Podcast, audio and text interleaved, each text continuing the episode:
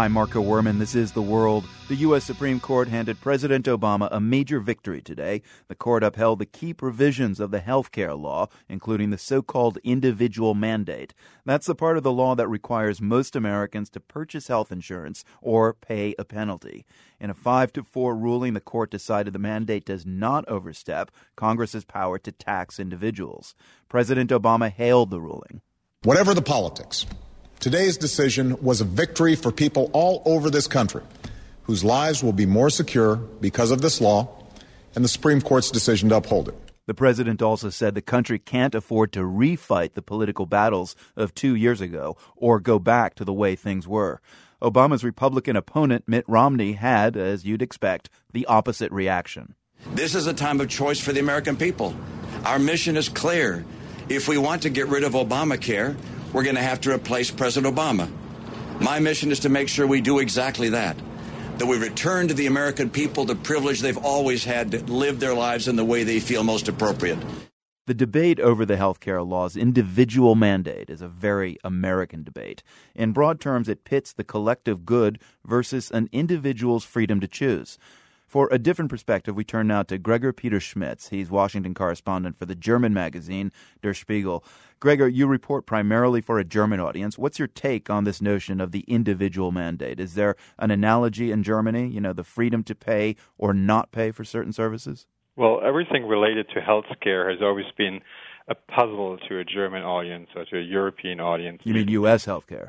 Right, yeah. because healthcare is really seen very differently in Germany, particularly because it is seen as a right which um, you pay for basically by paying your taxes. Germans reacted now positively to the decision of the Supreme Court. However, you have to bear in mind that even before they were somehow disillusioned with the scope of the reform because still not every American will be covered. It's still hard to explain to Germans why one of the richest countries in the world doesn't manage to cover all of its citizens and why healthcare in America is so much more expensive than in Germany. Gregor Peter Schmitz, thanks so much. Thank you. For another point of view, we turn to Saeed Arikat. He's the Washington bureau chief for the Jerusalem based Arabic daily Al Quds. So, when we talk about the Arab world, Saeed, we're talking about oil rich countries where the government does take care of the people's healthcare needs and poor countries where they don't. So, how do readers, how do your readers in the Arab world understand the Supreme Court decision today and, and the public debate surrounding it? Is it just baffling and foreign to them? Uh, in many ways, it is. On the one hand, you have the oil rich countries, as you mentioned, where everybody is really taken care of all the way. So they send you to Europe, they send you to the United States if you're ill, and if you choose to do so, the government will step in, like in Qatar and Kuwait, the United Arab Emirates, and they will foot the bill for whatever cost you incur.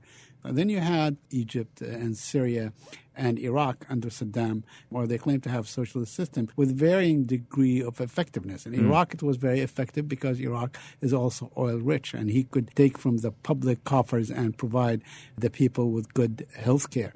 In countries like Syria, they are obligated under the law to provide actually not only Syrian, but anyone that goes to Syria from the region. But being poor, it is uh, basic and it suffers from a tremendous amount of disrepair. Now, if you take a country like Egypt, for example, where there isn't really oil to speak of, I gather that a lot of people have to rely kind of on Islamic organizations to provide health services. And I'm wondering if that has anything to do with the rise of the Muslim Brotherhood, perhaps. Indeed, it has everything to do with the rise of Muslim Brotherhood. A vacuum and a tremendous disrepair was inflicted on all public aspects of public life in Egypt, but especially healthcare. So the Muslim Brotherhood was able to step in and fill some void, not all the void, but some void, especially in the poorer neighborhoods. They were providing good health care along with food and so on for the really downtrodden, and they garnered a great deal of support. And as we saw, this support was reflected in the elections of a week ago. Saeed Arikat, Washington Bureau Chief for the Jerusalem based Arabic daily Al Quds. Thank you so much for your time. Thank you, sir. Some Americans worried about health care costs have been looking to Mexico for cheaper options. It's too soon to tell how today's Supreme Court ruling might affect that, but we can say this for sure. Medical tourism has been a boon for Mexicali in Baja California.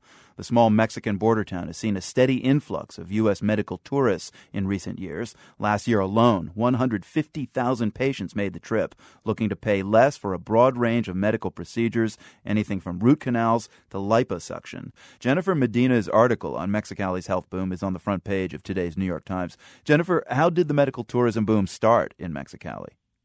It started pretty organically. I mean, I talked to one patient who lives not too far from the border and has been going there. He's about 35 years old and had been going there since he was a kid. Uh, but in the last few years, Mexicali government officials have really embraced it and tried to make it part of their tourism plan.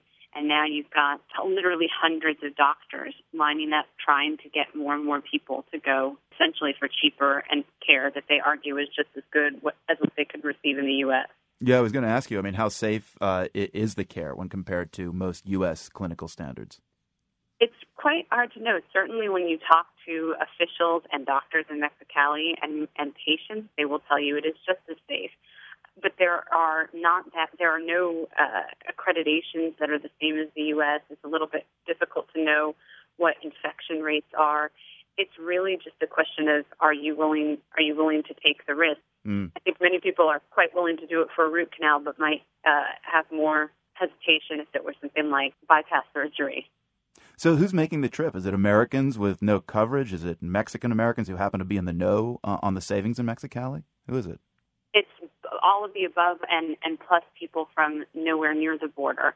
Um, I talked to from people who have insurance but couldn't see their doctors quickly enough. I talked to people who have no insurance and are Mexican American immigrants or Mexican immigrants who live in America. Um, and I talked to one woman who was from Oklahoma and went there for liposuction, what's called a mommy makeover. Mm. So it's really a wide variety of people. Jennifer, do you know how the, the U.S. government and, medical community, uh, do you know how they feel about this? I don't think the U.S. government has weighed in too much on it, but certainly medical community skeptical mm. of it. They will first argue that the infection rate risk is quite great, and you don't know what kind of follow up uh, procedures you'll need when you come back. I mean, you point out in your Times article that uh, th- those 150,000 patients uh, last year who went to Mexicali brought more than $8 million into the city's economy. I mean, given how much it brings to Mexicali, won't local officials only just, you know, try and grow the business there? Absolutely. Mexican officials think that they will just try to capitalize on this more and more and more. And many of the hospitals, most of the hospitals that are doing this are privately owned hospitals that make a profit and can cater to whatever needs a patient has. One of the favorite anecdotes that people there like to say is that the nurses will warm your hand before poking you with a needle. You can read Jennifer Medina's New York Times article on Mexicali's healthcare boom. We've got a link at theworld.org. Jennifer, thank you very much. Thanks so much for having me.